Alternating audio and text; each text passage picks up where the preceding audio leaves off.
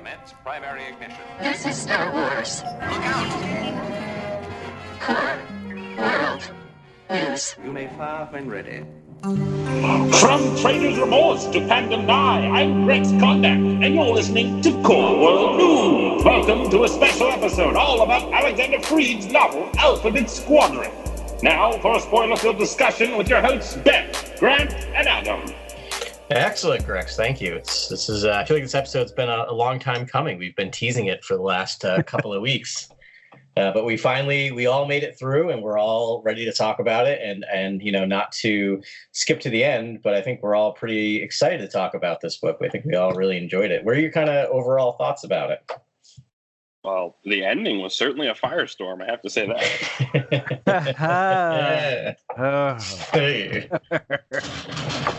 Uh, I loved it. I thought this was an excellent, excellent novel. Uh, Alexander Freed. Uh, I think a lot of people have shared this kind of common consensus that his descriptions are incredible. The way he describes the Yeah. ships uh, flying through space and in Atmo and out of Atmo. It's just it's so interesting. Uh, love to see more of them. And it looks like we're going to get more books following this one. So yeah, very two more. to see where He mentions goes. it in the um. He mentions it in the postscript. Um, thank Thankford or what is it? Thankford? The acknowledgments. Yeah, the acknowledgments. yeah. Thank you. Yeah. Yeah. I prefer Thankford, but I like that. Yeah, I like that. Um, yeah, it's a part of a planned trilogy, so that's that's awesome.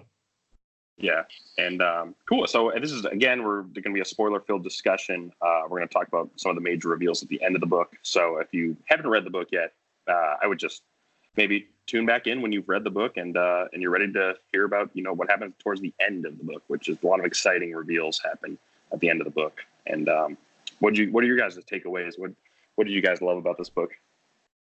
I love the people. The characters Yeah. um, were fantastic again. Um, you know, I feel like they're kind of on a roll of creating new, really inspiring characters and connecting them to uh, old characters in great ways. Um, and uh, I also love just how visceral the book is. Just like how it puts you in the cockpit of a you know Y-wing starfighter, and you can you know see all the you know the worn in damage or you know, and really feel what it's like to be in these things. Yeah, Yeah, I'm same way. I mean, the prose is just amazing in this book. I, I sometimes, although um, you know, although Rogue Squadron was one of my favorite series uh, in the old EU, I sometimes had trouble following the action. Um, that's always been a bit of an issue when I'm reading, you know, a description of a of a fighter. I sometimes Yes. couldn't follow it, and I had no problem in this book. I mean, and, and Grant, you already kind of hit on that, but but Freed just writes in a way that I, I felt like I was just watching a movie at times. It was just just masterfully done. Adam, Yeah. did you um did you do an audiobook portion for this or did you just read it? Uh, yes. Well- I did both. I, uh, I I skipped back and forth. I actually used that feature between Audible and Kindle, not to buzz market them, but where it Yeah. remembers exactly where you left off. And so I would listen during the day when I was driving, and then jump into the uh, ebook, which I actually felt was a really good way to do it because I kind of used multiple areas of my brain. So That's cool. So what was the audiobook like?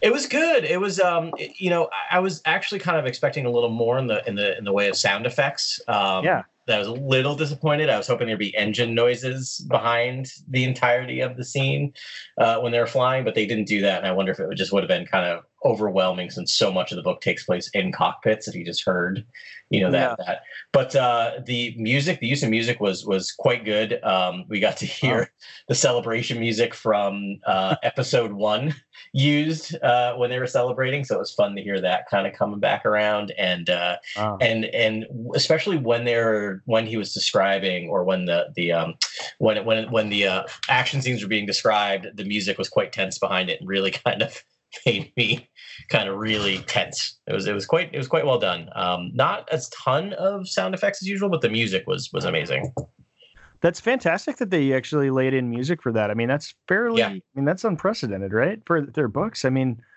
I don't know. Occasionally yeah even in um even in uh uh Count Dooku's um audio book there was I mean there was some Yeah. music but it was really just for bumpers.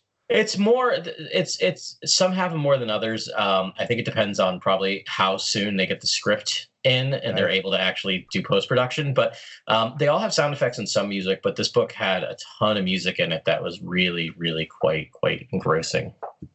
Yeah, that's Yeah. really great. That's really great. Yeah. Um, do you guys sort of want to? Do you want to start with the characters and just sort of see who you know talk about who we're intro- introduced to, and then sort of work our way through this um, story and the places they go? Yeah, Sure. sounds great. Do you have um any anyone have any? Uh, so we we sort of we're introduced to our first character, who's uh, Yrica Quell, right? And Yeah. um, she quickly becomes sort of the the building block of Alphabet Squadron. Um, do you have uh, favorite members of Alphabet Squadron there?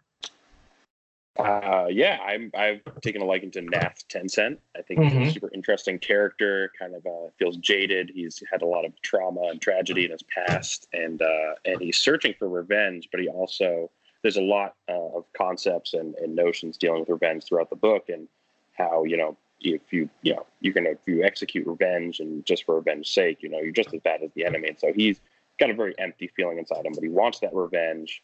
Um, uh, I always felt like he was kind of a Han Solo of the group as I was Yeah. reading the book, Yeah. especially in yeah. his relationship with Wyl. I felt like Wyl was kind of the Luke character, and he was kind of the Han character. Of Very that much so, yeah. Yeah. Um, and he's the Y wing pilot, which is really really cool to hear about the Y wings, and um, a Yeah. lot of really cool aspects about Y wings that I didn't know. Uh, like you couldn't jump uh, into hyperspace without an astromech droid, and um, Oh yeah. things like that, and like really cool details that were shared throughout the book. But uh, yeah, uh, I would say Nath. Nath is it Nath in the audiobook? Yeah, I believe Yeah, so. yeah. Yeah. Nath Tensent. Yeah, I think it was, I thought it was a really cool character. Yeah. Um, I loved uh, Kairos. I got to Yeah. jump on that. Um, Yeah. She so she's silent. She's the the U wing pilot, and um, well, allegedly silent, right? But we know she has a relationship with um, uh, what's his name, Caern Adan, Mhm. um, who is the um the Balosar that we spoke about uh, last week, who sort of this is his baby, right? This is he's he's the one trying to gain. You know, he's been thrust into this role uh, of finding people, and apparently he meets Kairos on like um on one of their first camps, I guess, and they bonded together, and he was in a really tough spot. Um, and um, they helped each other out of it. I assume Kairos did most of the heavy lifting there Yeah. I Uh, say Oh yeah, so. but like a that it's like we know it has a gender we know it's female um b that it's like been modified we don't know how i mean it it, it reminded me a little bit a lot of tampasla sort of what i imagined like Mhm. with a robe over it you know um but then we learn more about her character as she goes on she's obviously killing machine she carries a bowcaster which is really cool um she's also very wise she's seen a lot of the galaxy um and then but like her character you know she does what they all tell her stories Hera Syndulla sort of has that scene where she sends them all as on like a bonding camping mission secretly um and to, to receive some supplies and she tells a story in like sand with this like Mhm. sand right, display Yeah. which is you know iconic and it's you know what grant and i were saying before is like so open to interpretation um yes. because it's Right. like, and, I just love that. It's just like you know she was one thing, she became another thing, but it doesn't really point to what she is now or where she's going. Um, so actually, I, I look forward to the next few books to learn more about her character. Um, yeah. I feel like I feel like in that in that very scene, I think when she was describing uh, or she was showing images of her past with the dust, it Yeah. seemed like Vader was in that in that imagery. It was like Oh, there was really? a, there was a star destroyer and then there was a cloaked figure walking forward in front of it. And it was like, who could that be other than right. Vader? Yeah. You know? I ended up listening to that like five times in a row and and just trying to to get more out of it. I didn't really, to be honest, get a lot out of it each time, but but I, I definitely got Vader out of it as well. Me too. yeah. Okay. Yeah.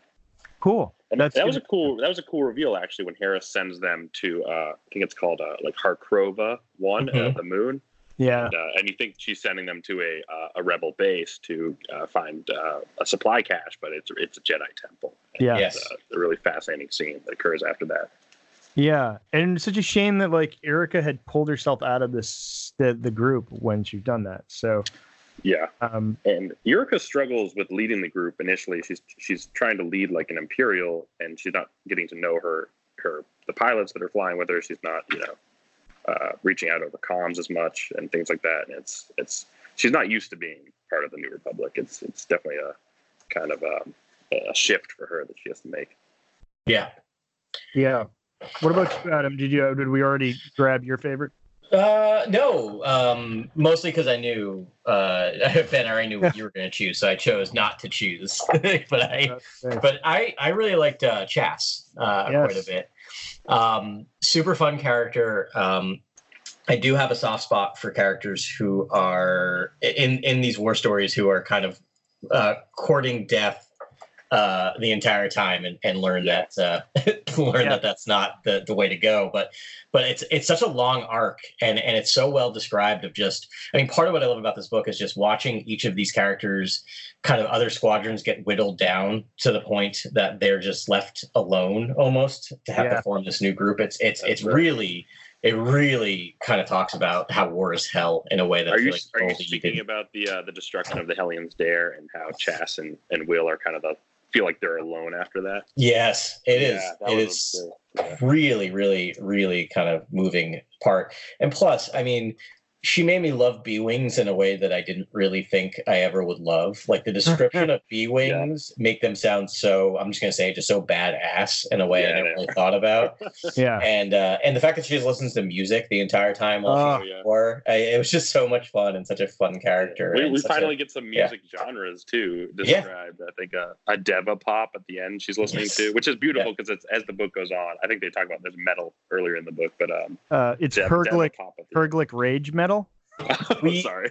we do hear a bit of that in the book. Um, oh, you hear a Herglic little bit, but, Metal? but it was weird because they don't play the other forms when she's listening to it, and it it, it just sounds like noise. Yeah, it's described as synth tone and bass over the screech of a Herglic singer. And Yeah. so, uh, for those of you at home that don't know what a Herglic is, they're awesome. They're a uh, they're like the killer whale man. They look like if a killer whale was a man. yeah, Um, they're pretty great. Um, yeah, yeah. and um, I'm sure actually the the Alien Archive that um, Grant keeps um, would have more information on them. But the idea that they're singers sounds super great. Um, there was also uh, Warbat Trance and Glimmik uh, mentioned, Hold on. and um, That's right. yeah. Yeah. And as a music fan, I mean, it made me the the descriptions were amazing. Yeah, It made you feel like you could actually hear them. You could really tell that that well, the character was a music fan, but the author was a music fan too. And um, yeah, we don't we don't know enough about the music in the galaxy far, far away. So that that was one of my favorite things. yeah. And you know, we we kind of been hit, hitting a bit about Yrica Quell, and it's and you know it's hard to pick her because she's the main character. It seems like kind of a gimme to to to talk about her as the main character, but I it's such a unique character to have someone who's an ex-imperial um, who is at the same time both you know sympathetic and someone you kind of dislike at times and and really a complex character in a way that I haven't seen in a Star Wars novel in in a, in a long long time. Yeah, Yeah, it's really interesting when she goes back to her memories with uh, Major Soran Keize. Uh, Yeah. and uh, and he tells he tells her she's kind of sold on the propaganda that she's fighting for her brothers and sisters uh, Yeah. while in the while in the Empire, and uh, it's hard to break away from that notion. Uh, and I think that she struggles with that daily. And uh, and I feel like they're priming a, a kind of major arc between those two characters in this book. I mean, she seems to be loyal to him, and uh, and he seems to be loyal to her. And I would love to see what happens when they cross paths again. Uh, but he's you know under the banner of Shadow Wing, and she is of course Alphabet Squadron, Alphabet leader. Yeah, I almost got the sense that Quell, it's like, in a way, would have been what happened to Han if Han stayed in the Imperial Army. Like she talks about throughout the entire not really being it's weird i think on the wikipedia page it describes her she was completely loyal to the empire despite her desire to join the rebellion like how do you have that Right. those two conflicting uh, thoughts in your head and that feels like han like she joined Yep. um, the imperials for a means to the end to an end just like han did except Mm-hmm. han ran away and she didn't and she got kind of brainwashed a little bit yeah, yeah. She just ended up liking it. I mean, she yeah, Yeah. They, they joined for the exact same reasons. It's yeah, she's a fascinating character, and I, I wasn't really reading this book like it was a trilogy. It, it didn't really strike me till I read that afterwards. yeah But um, but yeah, her character is a, got a very slow development to it. Like yes it's it's not like oh, and then everything came around, which is really refreshing in this book. Like by the end of the book, she's she's different, but not very different. You know, No. she's earned learned a couple tricks, but she's still this sort of self-loathing person that is disillusioned by both sides. And yeah, I mean, she's pretty much a bummer, but um, she's but she's a complex character and fun to read. Right. Yeah. She's only had a past of kind of destroying worlds, and then at the very end of the novel, she's like, "No, I'm not going to let this one get destroyed." And it's it's, it's quite beautiful that she's trying Yeah. to make that turn. Uh, I- I, also so I- yeah. yeah. What, what were you saying? Oh, I was just gonna say this is that's you know you hit what really I think I hinted at this last week that this is the that's the part where you just mentioned made me get choked up while reading the book or listening to the book I think at that point because it, it, this book is about how you lose yourself in war in a lot of ways whatever side you're on you know even in the rebellion side these characters started to lose themselves and what they were fighting for other than just fighting and that that moment of realization of what makes us different than the empire was was actually really beautifully written Yeah. And that's why I really like Nath Tensent. I felt like he was Yeah. the furthest down the hole in terms Yes. of being lost and with the grief of war and how how kind of confusing that can be. And you know, when he does confront uh, Neurosh- uh, Colonel Neuroshikara or grandmother uh, towards the end of the book, um, it, it- you kind of feel that banality of evil. You kind of feel like he's he's asking where the orders are coming from. Uh, what who made the order to, to destroy his wiring his Y-wing unit? and he's just he's not finding satisfying answers it seems to be like there's just these regimented orders that are you know going down the line and yeah grandmother barely remembers that t- period of time you know it's just it's just it feels like there's there's only confusion to be gained from from seeking revenge Right. So, Yeah, that was a great arc and the way it came together. And he's just like the fact when he found out like all of his the people that were in that unit are dead. He's just like, yeah yeah you know, like the, the just sense of like, uh, like oh well, how am I going to get this? And he kills her, and he's like, I guess that's Yeah. it. And um, really cool scene, really really cool scene there. Um, so that only, I mean, the only one we've left, we, we've talked about um, Kairos and Chass and Nath and Yrica. When I guess we talked about Wyl a little bit in the other the previous weeks, but it's worth mentioning. I mean, yeah, he's the boy wonder. Um, Yeah. Yeah. He's Yeah. the anti Yrica um, Quell. You know, he was called into service um, by his people, and he answered the you know answered the bell, and just does you know he- he feels like sort of like Native American to me.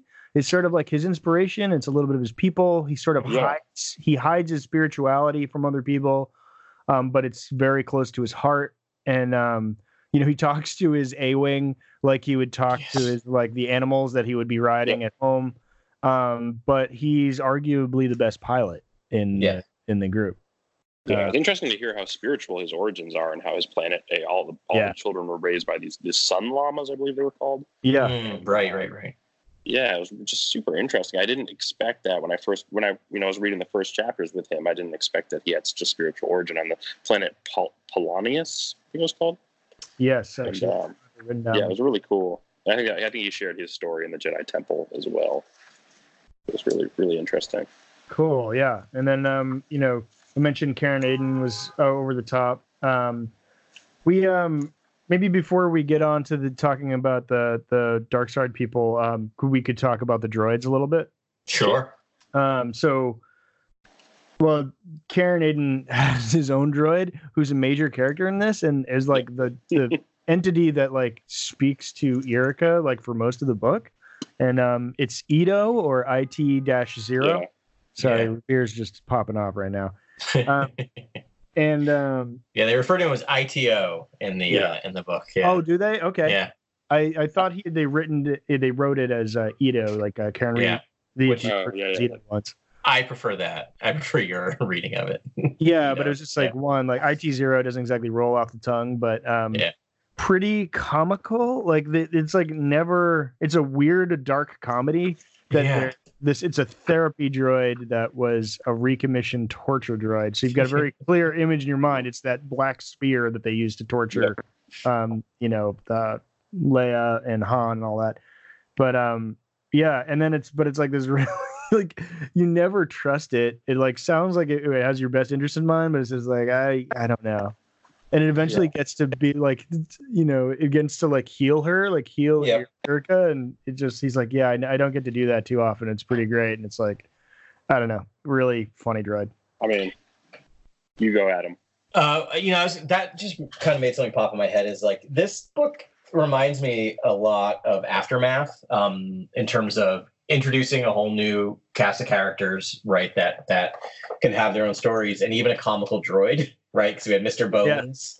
Sure. But but I feel and and and, and I really really like um, I really really liked Aftermath and, and and you know all that he does, but I, I just I feel like Freed kind of mastered it in a way, fig- figuring out how to like give ITO uh, humor, but also purpose in the book. That he really has a couple of moments of actually being a very significant character, even though he's mostly there for comic relief.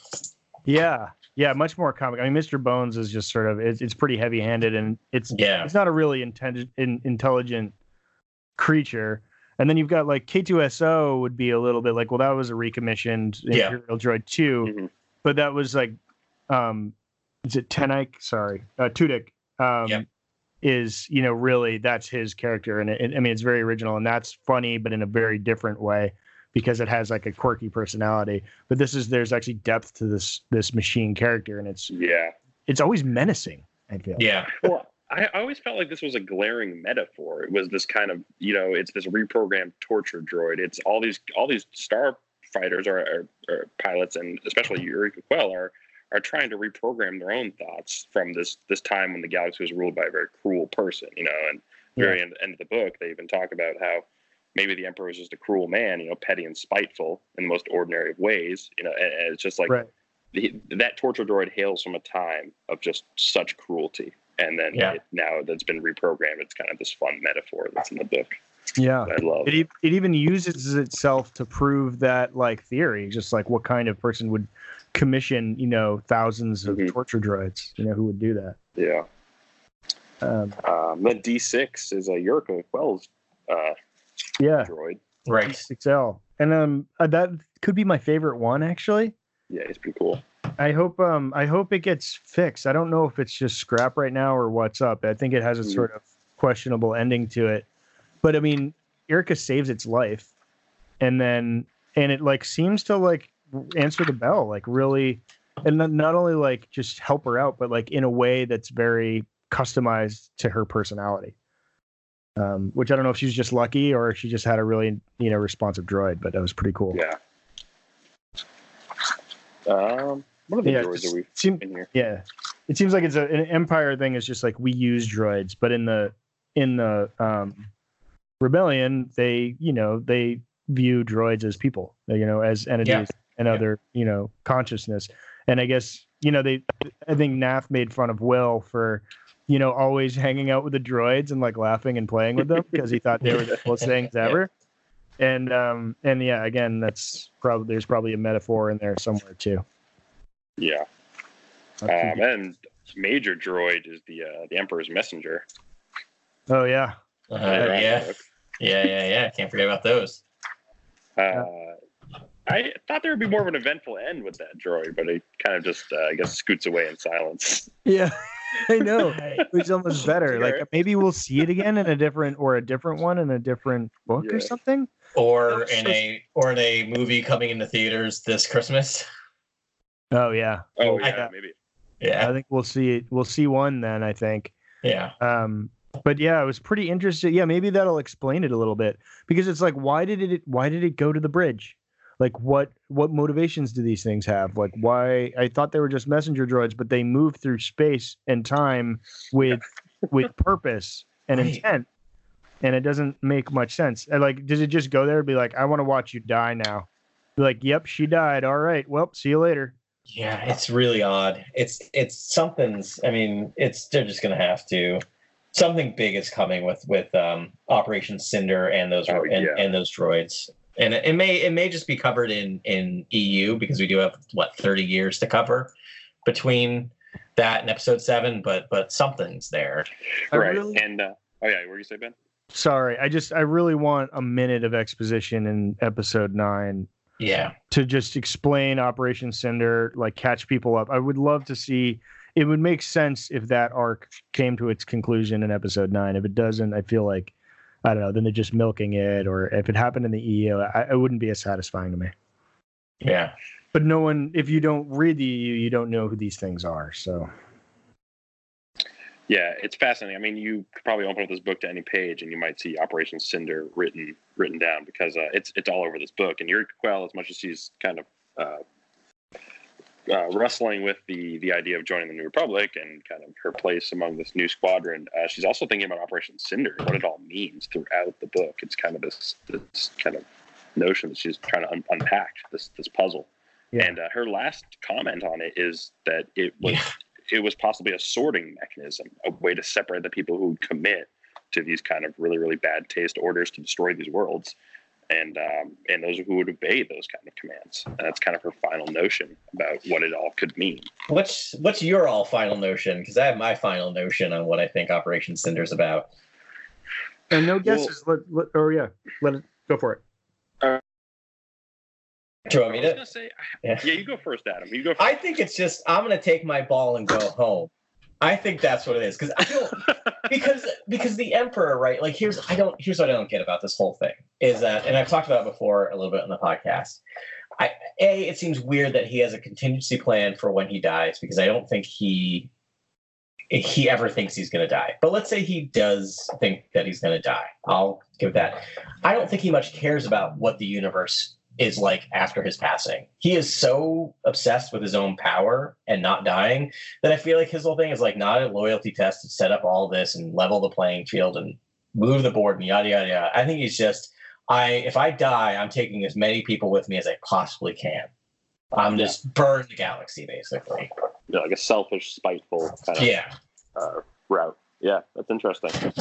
You go. You go next, Grant, because I have a feeling we might be on the same page for the first time. Right. I think, there's, history I think this there's a little bit of glacier theory going on. I think we have to wait for Rise of Skywalker to really understand what Operation Cinder is. But um, I think there's a lot under the water. You know, I think there's. A, I think we're talking about yeah. There's, it's it's a sorting mechanism to definitely find the loyal officers of the the, the empire and to to rebuild a new empire with those who are most loyal. Like I get that. I totally understand that. Mhm. But I feel like there's a whole other side to this uh, concept that we're not even thinking about. I think there's, yeah, I think it was a spiteful move. I think he was trying to eliminate all kind of uh, signs, relics, literature, knowledge of the Jedi. I think he was trying to just eliminate all of that. I think he was trying to uh, take away planets from the, the, the, the kind of nascent, budding new rebellion or new republic, should I say? And uh, but I also I, I would love to speculate and be a little bit kind of tinfoily here and say maybe there's someone else he's trying to keep his assets away from, or like you know if you, if I was to bring Thrawn back into if I was to bring Thrawn back into play, I think this would be a perfect way to do it. Is Operation Cinder was uh, a kind of scorched earth method to, to take away assets from Thrawn because the Emperor saw that Thrawn could be a greater Emperor than he could ever be, have a bigger statue erected, erected of himself, and kind of be the, the, the lordship that the Emperor wishes he could have been for longer. He only ruled the galaxy for 20 years, you know, something like that. Sure. So. But uh, that's just my tinfoil Thrawn's coming back kind of idea. But um, uh, yeah. I mine is my tin. I, I have a tinfoil theory too because I, I feel the same way. The same way you started with that. It just feels like there's got to be another shoe that's going to drop. Yeah. The, um, I do like it's. It, I I I think they're sending us a clear signal that it is a culling mechanism and that you know it's been distilled down. And so like, well, where do you logically like? All right, so you've got he created the empire from the uh, out of the ashes of the republic, right? So Yeah. it sort of was an incremental move from republic and it's a democracy to this uh, monarchy, I guess, um, and and fascistness. But like he want like him being Sith Lord, um, he wanted to take it even more oppressive, even more absolute power. And I'm just wondering if it was like contingency, like where he knew the empire needed to die, and out of the ashes of that will be distir- distilled into an even more evil entity, um, which I believe would be the First Order. So you call out all the non believers, you just have this raging, sociopathic, hardcore center to the First Order. And like maybe, maybe, you know, what if we get a scene where the empire like they could even flash back in this movie and this is super tinfoily so bear with me but like he falls down the thing we see him falling down the shaft that darth vader throws him down he like glides down to the bottom uses electricity to like explode a like power converter to send that thing up and then he just he's off and he lets sort of chaos reign Um, and then he's, you know, he's off to the unknown regions plotting his return. And, you know, he lets Operation Cinder occur. And then, you know, maybe we see him because it's only been, what, 30 years after that? Maybe he's kept himself alive that long. You know, maybe there is a sort of like transferal of consciousness. But it feels like, you know, there, it feels like there's this chain of events that's happening that's connect that needs to connect to the First Order. That was, I, I mean, that was started with the Empire. It, it continues with Operation Cinder, and then Mhm. now we are where we are. Yeah, Ben, I agree with you. I mean, the only way this makes sense to me, if it's not just a I'm just gonna destroy everything for destruction's sake, is if he is coming back, he has a plan to come back, or he never left, right? And I mean, we know this character's development has been obsessed with immortality, right, and cheating Right. death. I mean, that that's been built in from the prequels, from the jump. So like, it makes sense to me if he did all this to, like you said, you know, and, and Grant, you said it too, to find who's loyal, and then because he knows he's coming back to lead this, and to be frank, if he's if he's if he's now found a way to conquer death, what's thirty five years, right, to be waiting around Right. to enact his plan if he knows he can live forever? So yeah, and really shape it the way he wants it to be, which is like a new Sith Empire, right, which is you know, yeah, something even more diabolical than than what uh what the Empire was. yeah, Yeah. No, I think I'm right on right on the same page with you guys. I feel like, uh, I mean, the, the best way for this thing to make sense is if the emperor comes back. The notion of kind of an immortal emperor, you know, and uh, and I think that's even mentioned in the book at one point. Um, but um, I think there is there's definitely a chance he's going to return in Rise of Skywalker. I mean. I, I like the Thrawn route more, my kind of weird tinfoil Thrawn route more, but I mean, it, it's just so geared for the Emperor to return at this point. Well, I like that too, and I think it works. But I think the way it works is in EU um, between um, between uh, uh, Return of the Jedi and and The Force Awakens. There's a lot there that we don't know. There could be a whole intergalactic war with the Chiss that we weren't told about. Yeah, and uh, when when JJ was talking about how when you see Rise of the Skywalker and you see some of the major reveals, you're going to say, "Oh yeah, obviously that." You know, Yeah. I keep thinking back to Thrawn because I'm like, "Oh, he was built into the novels early on, the Legends novels of Heir of the Empire, and then he was brought back in Rebels, and then he kind of disappeared, and he, and then now this new book by Timothy Zahn that's coming out just before Rise of Skywalker called Thrawn's Yes. Treason." I'm just I'm thinking why are why are we focusing so much on this character if you don't want to show him at the very end of Rise of Skywalker and keep the threat of the Empire alive? You know, I mean, like I just it's kind of something that's been built into my mind. But uh, They obviously, are- the Return of the Emperor Yeah. is there as well. Uh, But they are, you're right, they're hard selling Thrawn on us and bringing Hard, Thrawn back yeah. to you. Yeah. So there's some big plan with him, whether it's in the movies or somewhere else. There's a big, big idea with what to do with that character. I don't know. I think it's just fan service to the the sad EU people that like are still mad because Disney took all their books away. yeah, that's Yeah, probably right. I want to preface. I want to preface that I'm not one of those people. I, I was Nor never really have I. attached to I, Thrawn. I, I don't have anything against those people. Like I get it. They committed all this time to these books and they love them and now they I mean, I, I think it's a little silly to think that they're gone now just because they've been relabeled legends, but just to be clear on that. Yeah. No, I, I, I, yeah, same here. Thrawn's fine. I, I don't mind him. I don't love him. It's you know, it's better than Luke or uh, or Yeah. uh, some of the other characters. but but uh, you know, it, it's fine. And I'm you know, it's an interesting character to do with whatever with. But I wasn't sitting there jonesing for Thrawn to come back in. Yeah, neither am I. I just it just for me, uh, seeing the technology of the First Order just just makes me think Thrawn. Like that's Hmm. just that's just my whole kind of. It feels organic in that aspect. Yeah.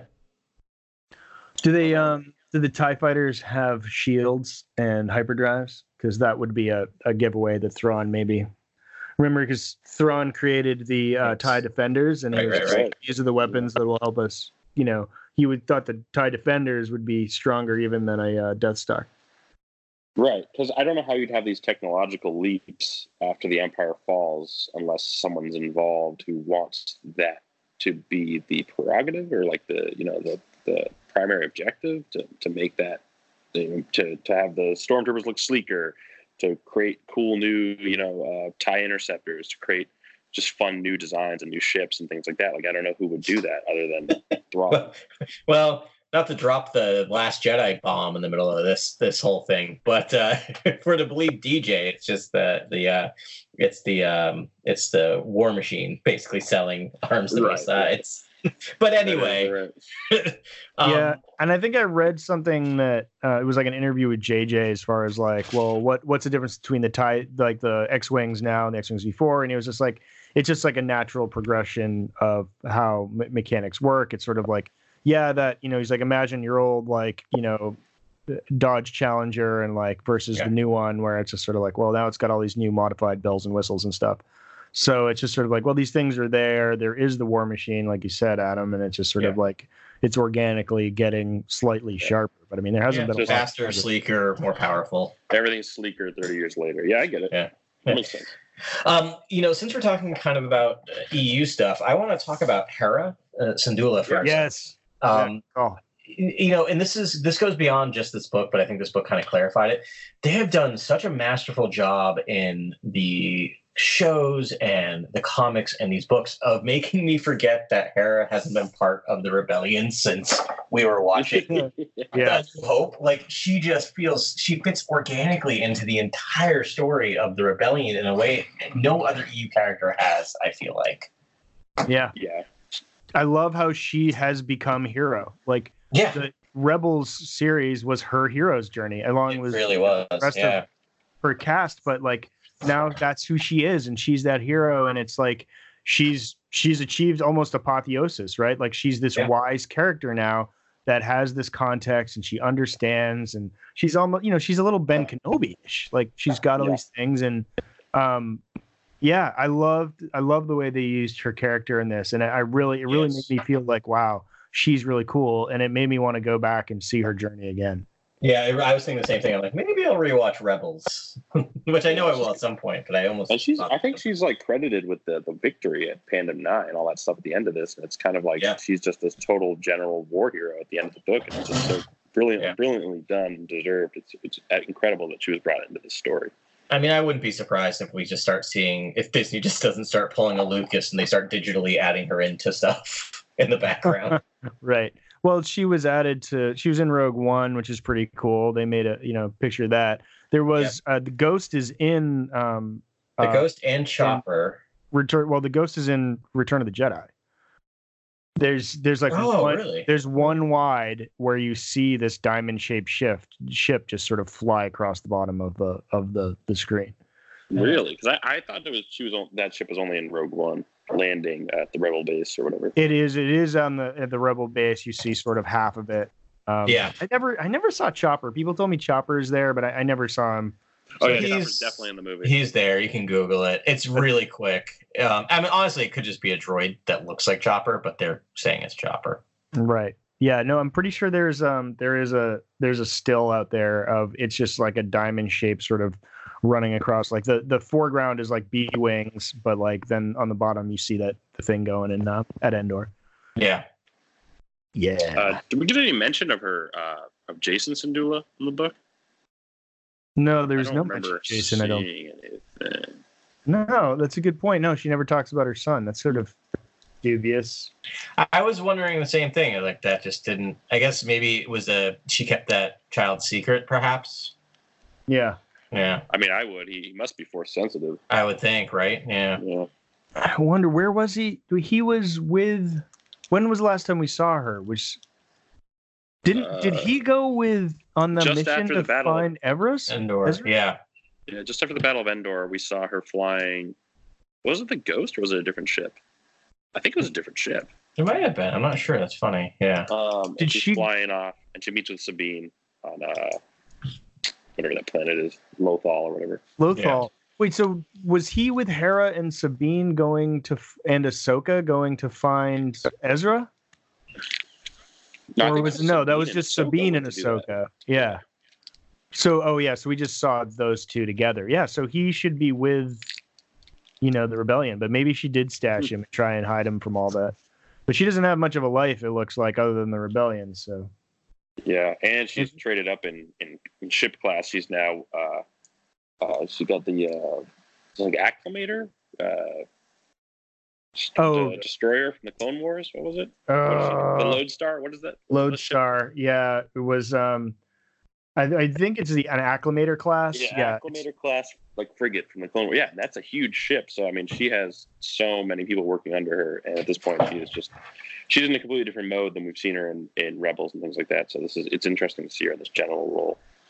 yeah, Yeah, yeah, yeah, yeah.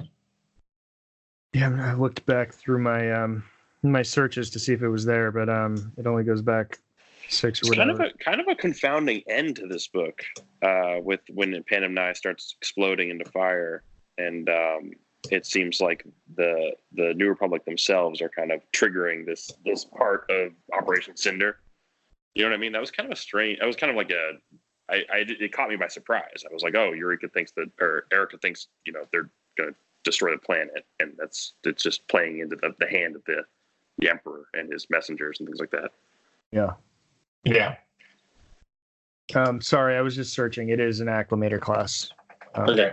Yeah, I think I think a big part of it was kind of that that trying to start suggesting that what's you know what is the distance between the rebellion or or or as grandmother likes to say the separatists and uh, one of my favorite little touches in the in the book but you know the the rebellion republic separatists and the empire right? Like you know it's this idea of and they even talk about it is like what are what are what are acceptable losses right what are acceptable um casualties uh of war in order to Yeah. to end and, I- and i think that's really a really thoughtful way to talk about it Right. She's been around for a, quite a long time. Yeah. Before even the Galactic Empire rose to power, I think she was part of the Republic. And uh, she even says, I think she even has a line where she says, "I saw the Galactic Empire rise to uh, to power and, and become like a, uh, rise to glory, uh, more gloriful than the the old Republic or something like that." And I was like, "Wow, really? Okay. Like, Yeah. how would you know how you know how much glory they achieved in the old Republic or how how how great it was? Like, I don't. How She old was the alive. yeah she made that. She dropped that line where she's like, "We won that war too." When she was talking about like fighting the separatists and the droids. yeah So Right, that was that was she used the royal we. She I know, is but she said- aged She said, she yeah said old republic, and I was like, the old republic. We're getting knowledge of the. Old Oh, oh, the old Fascinating, republic. Huh? Yeah. yeah I was like, all right. Well, I, you know, they even talked a bit about. I think it was in this book, right? They talked a bit about the the the idea of trying to wipe away the Jedi and what the Jedi were and what they meant, and and and I thought that was really just kind of interesting background of just this idea of trying to kind of, you know, purge the Jedi from the from the memories of people, because that's always been a question to me, right? It's it's only been twenty years, yet when we see the world in A New Hope, it feels like people are like Jedi's don't exist yeah, that's just a rumor, you know. Yeah. yeah, it's funny, and uh, yeah, she yeah she even kind of commends Palpatine for uh, rooting out those kind of mystics, those who betrayed the Republic or whatever.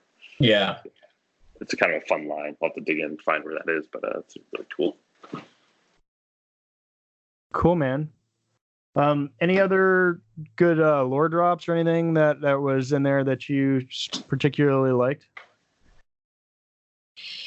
um, nothing else that comes to mind. What about you? Do you have anything? Uh, there was slang for the like Tie fighters and Tie bombers that were cool to read. There was like the they called dupes. The bombers are called dupes, I think. Yeah, because they're Oh, double, right. Yeah. double. yeah, Yeah, yeah. Yeah, That's it was cool. It's cool to hear some of the jargon and slang. Uh, Yes. so- Well, I was just of beverages. yeah. Lots yeah, of lo- beverages. lots of beverages. I I just love the way he talks about the different abilities and strengths and weaknesses of uh, Mhm. you know the A A through Y wings, and it really got. I- It's going to change my viewings of of the movies from now on. I think in a way of just really understanding why they would use what and what cir- circumstances, and, and the way they kind of um, worked with each other was just really just well well described. yeah. Yeah. They actually just Lots of squadrons too. Yeah, Yeah. Lots of squadrons. squadron names. yeah. Uh, Yeah. The Cavern Angels of Jedha. That was cool to hear about. Oh yeah, Oh, right, right, right. Chass and Chadic, I think, flew with them. Uh, Yeah. yeah. Yeah, and and Jyn Erso. A lot of Jyn Erso mentioned in this book. Oh, which is pretty yeah. cool. Yeah, because it was Chass. That's I mean, Yes. clearly her hero, and I mean, Yep. it makes sense that she worships a martyr. You know. Yeah. Um, because that's what she wishes for herself, um, which is sort of great. Yeah. Um, yeah, actually, that Hera actually dropped in a conversation uh, with Chass. She was trying to like warm up to her. She was like, "Oh, you know, I was, uh, I was with the people that that brought in the first B wing. Like she was being humble because she brought in the first B wing, Yes. like the yeah. prototype. right. She was like, "Oh, I was on the team that brought in the first, you know, prototype of that." And um, but uh, I thought that was great because that's I think that's probably my favorite episode of Rebels is when Yeah. she goes and meets that uh, Mon Cal in that crazy world and convinces her, Yeah. uh, him to That's give her the ship, um, which is Yeah, pretty so cool. good. Yeah. Uh, but yeah, I, I have a, a bunch of other little fun things, and maybe I can just rattle off quickly. Yeah, go for it. Um, the different things. One thing they mentioned um, Empire Aces, um, and they mentioned uh, they're like, oh yeah, like I think Yrica's, you know, talking back to like the the legendary aces of the Empire, and she mentioned Vult Skerris, Baron Yep. Rudor, Mhm. and Yasophine Colla- Collarda. Um, Yep. And Vult and Baron were both we both saw in Rebels, actually, which was pretty cool. Yeah, they were in Rebels, so that was, that was cool to hear that, Yeah, that um, callback. there's the uh, the ghost ships of Gendorn, um, Yes. which was just like great world building, and um, the fact that it's like this celestial ano- anomaly that like records the history of like what happened in that sector, and um, that's beautiful and great. Um, I loved the Harch, which Yes. is That's right. uh, yeah, which is actually like kind of a, a pejorative, um, not really racially. Cool. No. Are, you- are you like moving furniture over there? Oh no, sorry. I knocked my uh my chair. Oh, okay. It sounds like you have like a, a file cabinet that you're dragging back. sorry. I'm like, what's he doing with all those files? Good audio for the for the podcast. And I'm Yeah, sorry yeah. about that. No, no, it's fine. So I, I Uh, tried to note some of the squadrons. Ben, tell me if you if you noted these same ones. We had Riot, Hound, Hail, Vanguard, Spectre. Um, I would think. Yeah, nice Spectre callback too. Yeah. Yeah. yeah. Yeah. Uh, any other squadrons? I didn't. Maybe you know what? I didn't. I didn't write down squadrons. That was not one of the things I took notes on. It pretty interesting that the, the call signs for Alphabet Squadron are just their names. Like at one Yeah. point they just say, Yep. you know, Tensent or whatever. It's like Lark, Tensent or whatever. Yeah. Do you think they're going to? Um. Do you think Alpha Squadron, Alphabet Squadron, is going to get bigger in the next books? Do you think it could grow? Uh, what ships are we? What like fighters are we missing? I mean, we have most the kind of letter letter uh, designated fighters. Yeah, none. But I mean, just like, could they add a couple more X-wing fighters? Like, is there? Sure. You know, do you think are we just going to look at these five pilots um, for the rest of the of the series, Poe- or are they going to get inev- more? It's inevitable that Poe has to come into this story at some point in terms of like at least Eric Quell at least knowing about him or, or you know Yeah. Yeah. finding a young Poe or something. I was I was kind of surprised in a way that um I, I was almost expecting Yrica Quell to actually get her hands on a tie at some point. Yeah. Oh yeah, and too. And so maybe she becomes maybe she gets a tie fighter because that's what she's comfortable with, and we get a different X-wing pilot in there or something. Ooh. Well, who who taught Poe to fly? It would be fitting if Eric, Eric Quell taught him to fly because he flies a tie in Force Awakens. I think his parents. Yeah, I Oh, think his okay. parents. Yeah. Yeah. I'm writing my own canon here. It could be, man. You know, and I yeah. he might need a new mentor once he's enlisted in the Resistance. Absolutely. Um, yeah. Um, we haven't really talked much about Keize. I guess we did for the past couple weeks, but um, or Keys. Sorry, he's keys Yeah. in my mind. Yeah. How does it? Yeah, it's pronounced Keys in the It's audiobook. Yeah. Um, well, I mean, we know he's going to come back, and it seems he's. I mean, he had a turn at the end of the story, um, which I did not. Ex- I, I knew that was what I got spoiled. Was I knew he was it, that that was the character from early in the thing, but I really loved his side story. You know, it, like Yeah. when we go to Marinzaban, um, Yeah.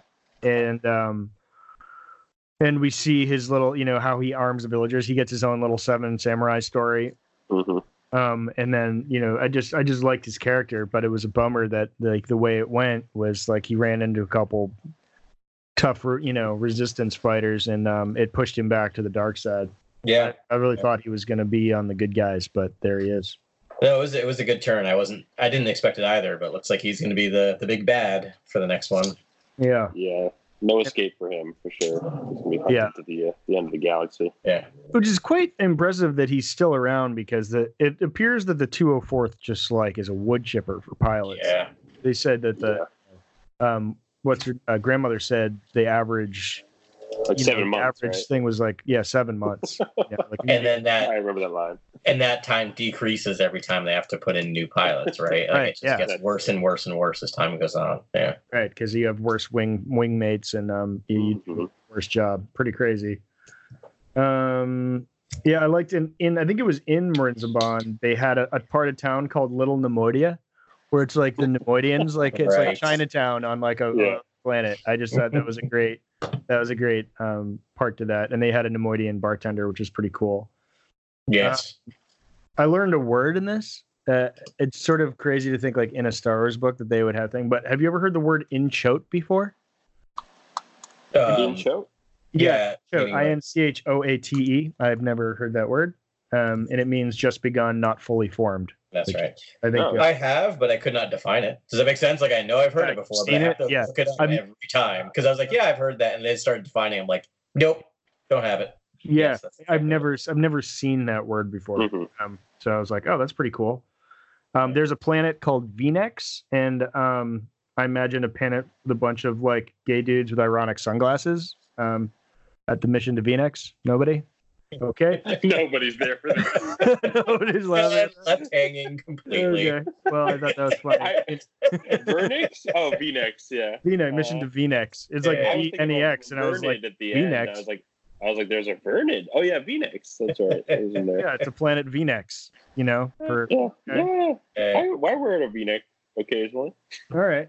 No Uh, sunglasses. Well, yeah, no, I'm not saying wish that's was it. It's just what I imagine. It's just like if I- everyone. I got you. Yeah. Okay, maybe I don't have to be No, so. I can see that. no, I can no. see It that. took me a second to, to put it all together. but This is gold, you. people, and none of you think I'm funny. Again, Uh, two, two hour two hours of sleep. So There were so many Uh, planets mentioned in this book that I I didn't catalog them all. I should have. But um, yeah, there was a lot of planets mentioned. lots. They mentioned the uh, Ring of Kafrine, White Drift Exchange. I mean, great. Yeah. You know, uh, Grant and I work together, and so we're constantly just like talking about like great Star Wars names that occur in nature. But it's like Yeah. this is like he must have been writing down like names like constant like he, he must have a notebook full of these things because there were so many great Star Wars like places, Mhm. uh, names, uh, proper names and people. Um, yeah, I feel like there were more locations in this book than most of the other ones I've read in the past Yeah. couple years. Yep. Uh, there's um there was one the the light freighter that was carrying um the captured Imperials was a Gutrock 690 light freighter. Mm-hmm. Um, that was the model of ship that um Rey discovered abandoned in the um the dunes of um uh, why am I blanking right now? The her desert planet she lives on, Jakku? Jakku. Um, and did you read the book that was like a journey to the Force Awakens, and they had short stories for each of the characters pre Force Awakens? yep. Um, so her that was that whole story was around her um, having this pet project of putting this starfighter back together to get her off the rock or whatever. Right. Um, oh, people ultimately steal it from her, but that was that was the model of the the um the thing that she was working on. Interesting. Yeah, Uh, lots yeah. of ships in this. I gotta say. Yeah, a lot of ships, um, and then blasters too. Um, Nath Tensent has a DL twenty one, which is um, uh, Ponda Baba had that, Ah, and all so does Dengar has a uses a. DL. I'm out. You're out. And then um, Chass na Chadic had a great one, a, a KD thirty. Um, That's right.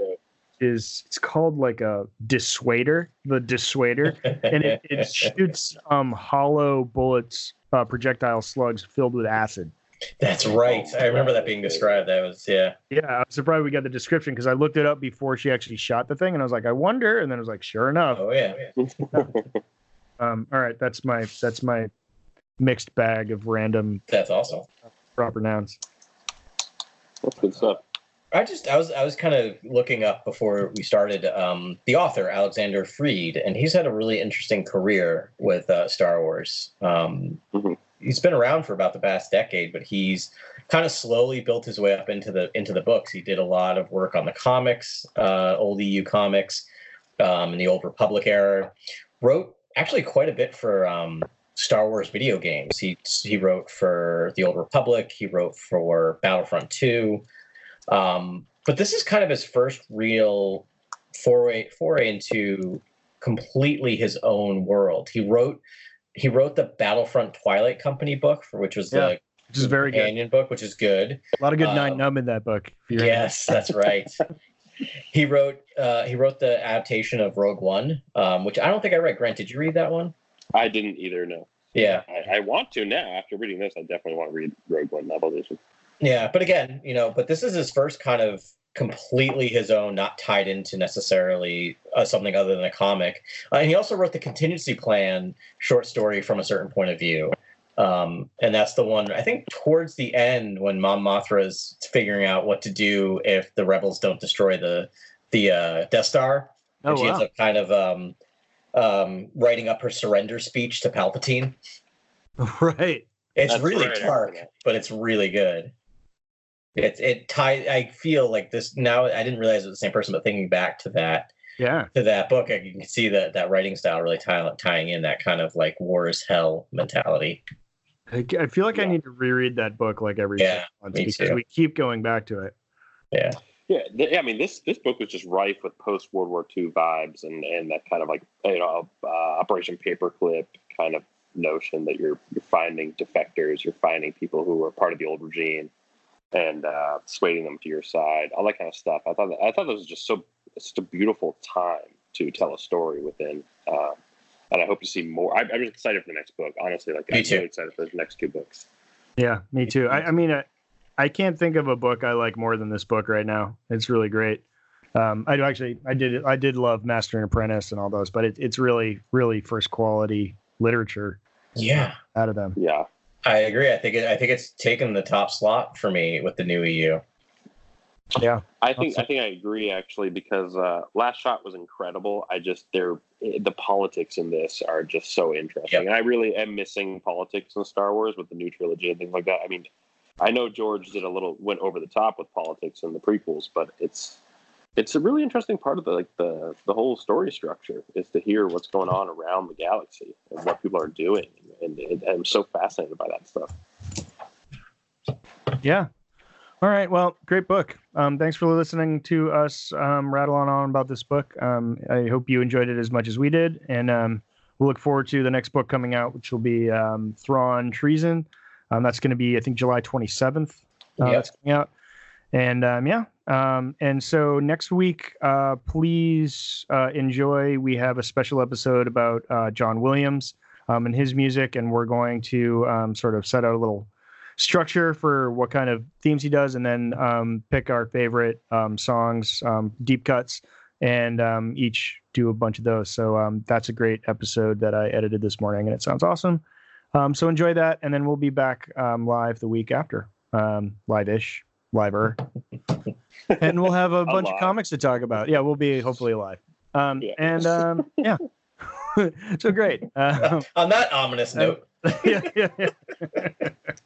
Thanks for listening, and may the force be with you. This is Grex Kondak signing off. For the latest breaking news, follow at Core World News on Twitter and Instagram. Thank you and good night. Remember, the Force will be with you always.